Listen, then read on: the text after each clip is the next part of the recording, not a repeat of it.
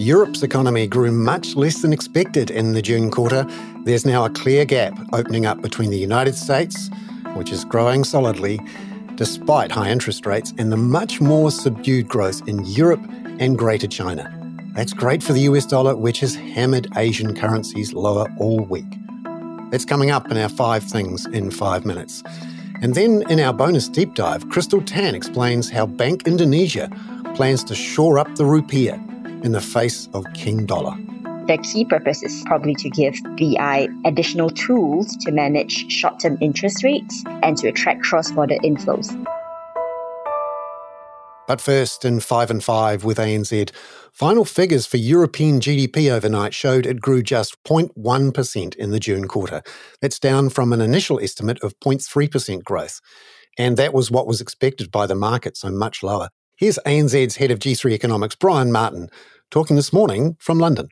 Domestic demand remains very weak, particularly private consumption, uh, which was flat on the quarter, having been flat again in the first quarter of this year. So tells me that European consumers are really suffering from high inflation and high interest rates. Number two, German industrial production fell 0.8% in July. Now, that was much worse than the 0.5% consensus forecast. German car production, that fell 9%. Brian says Germany's economy is really struggling with its energy transition away from Russian gas. That just makes a, a difficult backdrop for the manufacturing sector. But demand is also weak, and demand is weak because inflation has been high and interest rates are high. And as we mentioned, export growth from the euro area is slow. So I think it's quite a poor outlook for the German economy as we head into the autumn. Number three, Australia's trade balance softened more than expected in July on the back of weaker exports and a rise in imports. Here's ANZ's Australia economist, Maddie Dunk. We saw that exports fell 2%, and that was on the back of a 32% fall in non monetary gold.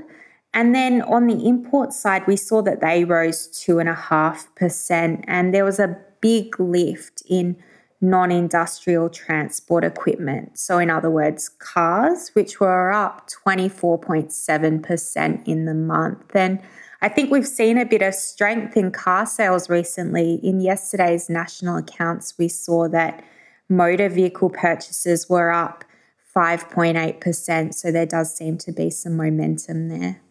Number four. We got China's import export data for August yesterday, and it's showing the first signs of stabilisation. Here's ANZ's Asia economist, Betty Wang electrical machinery and electronic products actually contracted less than in previous months, which uh, could be seen as a positive sign. And uh, especially with the new gadgets to be launched in the coming months. So this is one thing that we will be keep a close eye on. And the second is if you look at China's imports, major commodities, for example, iron ore and coal imports, they are actually showing signs of improvement. Number five, New Zealand's manufacturing and construction numbers, key components in GDP figures the week after next, they show signs of weak underlying domestic demand. That's according to ANZ's senior economist in New Zealand, Miles Workman. Ultimately, people got to eat. Uh, so, food manufacturing tends to uh, just carry on through the economic cycle. It's the ex food manufacturing where we really are seeing weakness at the moment. They are certainly trending south, uh, and that's consistent with a weaker domestic demand pulse. ANZ's Miles Workman there.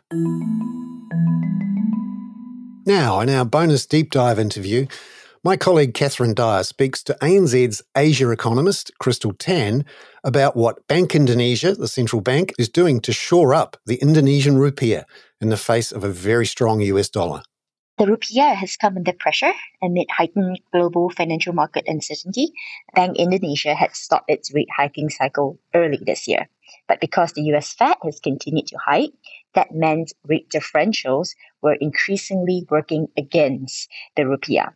And it also doesn't help that Indonesia's terms of trade has deteriorated amid normalizing prices for some of its key commodity exports, such as coal and palm oil. And that in turn had meant less inflows supporting the rupiah via the trade account. And at a time when the overall balance of payments position is also facing pressure elsewhere. So, what is the bank's plan here? So BI's plan is to diversify its toolkit in order to meet its objective of both FX and price stability. So to help support the rupiah, its focus now is on number one, stabilizing the currency through FX market intervention in both the spot and domestic NDF markets. Two, encouraging exporters to repatriate their export proceeds onshore through their FX term deposit facility. And most recently, uh, Bank Indonesia also introduced a new instrument named the Bank Indonesia Rupiah Security, SRBI for short, that will come effective on the 15th of September. What, in your opinion, is the BI's key purpose? So, according to BI, this new instrument, the SRBI, has three functions. First, it's to absorb excess liquidity in the banking system. Uh, second, it's to provide a new money market instrument to attract cross border inflows from foreign investors. And finally, uh, it's also to help establish more liquid benchmark rates in the 6 to 12 month tenor. But given the timing of the announcement, in our view, the key purpose is probably to give BI additional tools to manage short term interest rates and to attract cross border inflows, given the deteriorating balance of payments backdrop. How do you anticipate BI managing the process? So the SRBI will trade and settle like treasury bills and like government auctions, foreign investors and also onshore non-bank investors will be able to place bids via onshore banks or participate in the secondary market. Now, Bank Indonesia will want to give the new instrument a good start, so yields will have to be attractive. Okay, and what are the main implications in terms of FX and, and the rates outlook? The implications are not going to be straightforward, uh, but the introduction of the SRBI had immediately lifted short dated bond yields given the prevailing depreciatory pressure on the rupiah. Uh, we do expect the SRBI to temporarily displace demand for shorter dated bonds up to the four year segment. So that's going to pressure yields higher in the process. But as for the FX market, given the backdrop of deteriorating balance of payments, it the FX market is increasingly going to be dictated by global developments and BI's policies. So, in the best case scenario, what might the BI achieve? We do see the potential for the recent measures BI have announced, uh, including the export proceeds facility and the introduction of the SRBI, to help potentially raise the financial account by a combined 1% of GDP and shore up support for the rupiah. But it will take time. So since then, the take up in BI's FX term deposits facility for export proceeds has been fairly lackluster, although improving. The thing is, the government's export proceeds regulation that mandates exporters of natural resources to keep 30% of their export proceeds onshore for three months came effective on the 1st of August. But exporters have three months to bring back the funds. So the support from this may only be clearer towards late 2023 or into 2024.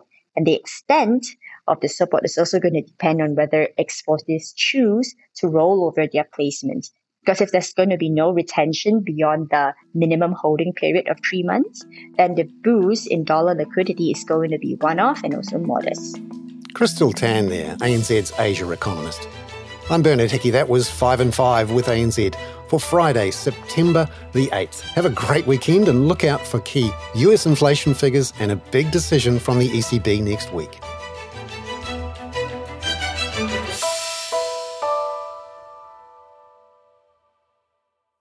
This podcast was recorded for publication on behalf of ANZ. All associated disclosures and disclaimers can be viewed using the link in your media player or the ANZ website through which you access this podcast.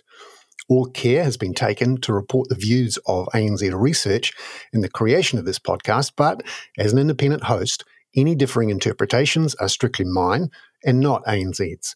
Feel free to contact your ANZ point of contact with any questions.